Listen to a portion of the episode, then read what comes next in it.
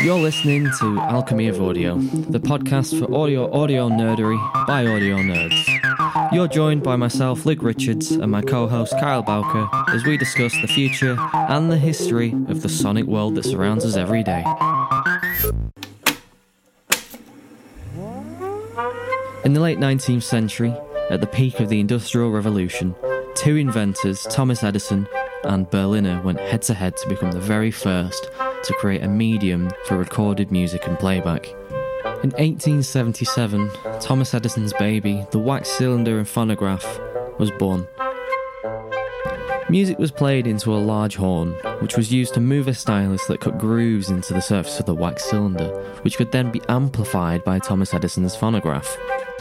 There was two main issues with the use of wax cylinders, however. One, the cylinders were made of wax, were weak, which would often lead to distortion after more than one use. But also, the signal to noise ratio of the recorded sound was incredibly poor, meaning music didn't sound very good using wax cylinders. So Edison might have won the race, but you probably aren't listening to music on a wax cylinder right now. Ten years later, Emil Berliner came up with the idea to use a flat zinc disc covered in beeswax and gasoline, which was cut into using a stylus. He would then dip the disc into acid, etching the grooves into the zinc. This is what eventually led to the use of shellac, a plastic made from bugs and clay. Berliner went on to sell his patents for the gramophone to Bell Telephone Company for around $50,000 at the time, which is worth roughly $1.5 billion today. It was in 1948, on the 20th of June, that the world changed forever in terms of audio. A 45 minute recording of Mendelssohn's Concerto in E minor was played on a brand new 12 inch vinyl LP, the very first of its kind.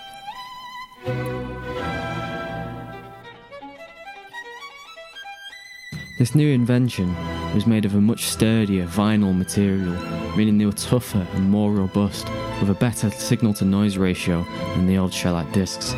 They also possessed up to 27 minutes of music per side. This meant more songs and cheaper production, which allowed people to experience casual music listening in their homes for the very first time, instead of music being reserved for the rich and powerful.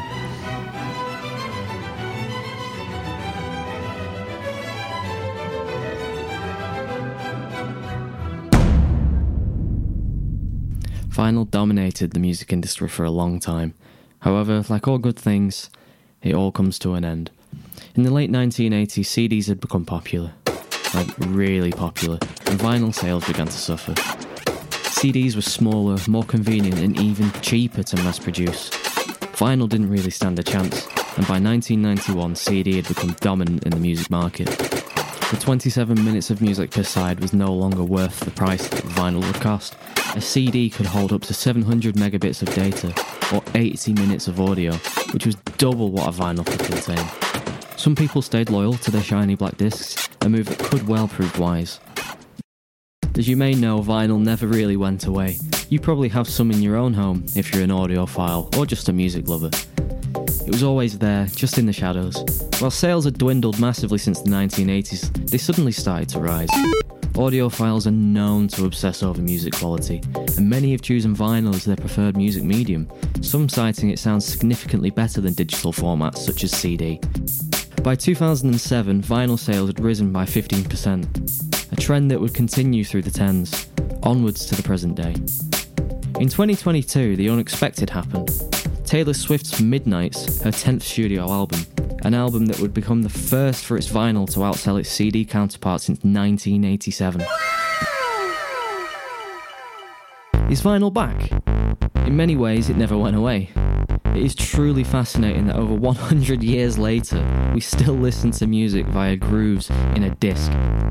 So, in this digital age of music, is listening to an analog record on a black disc truly better? That's personal preference, and we'd like to find out from you. You can get in contact with me and Kyle on our various blogs that will be linked on this post below. We'd like to take a minute that this podcast was recorded by myself and Kyle as part of our university master's degree, and all support and feedback is very much welcome. You can leave us feedback on social medias such as Twitter or Instagram, or on our blog post, which will be linked in the post. You have been listening to Alchemy of Audio. Till next time.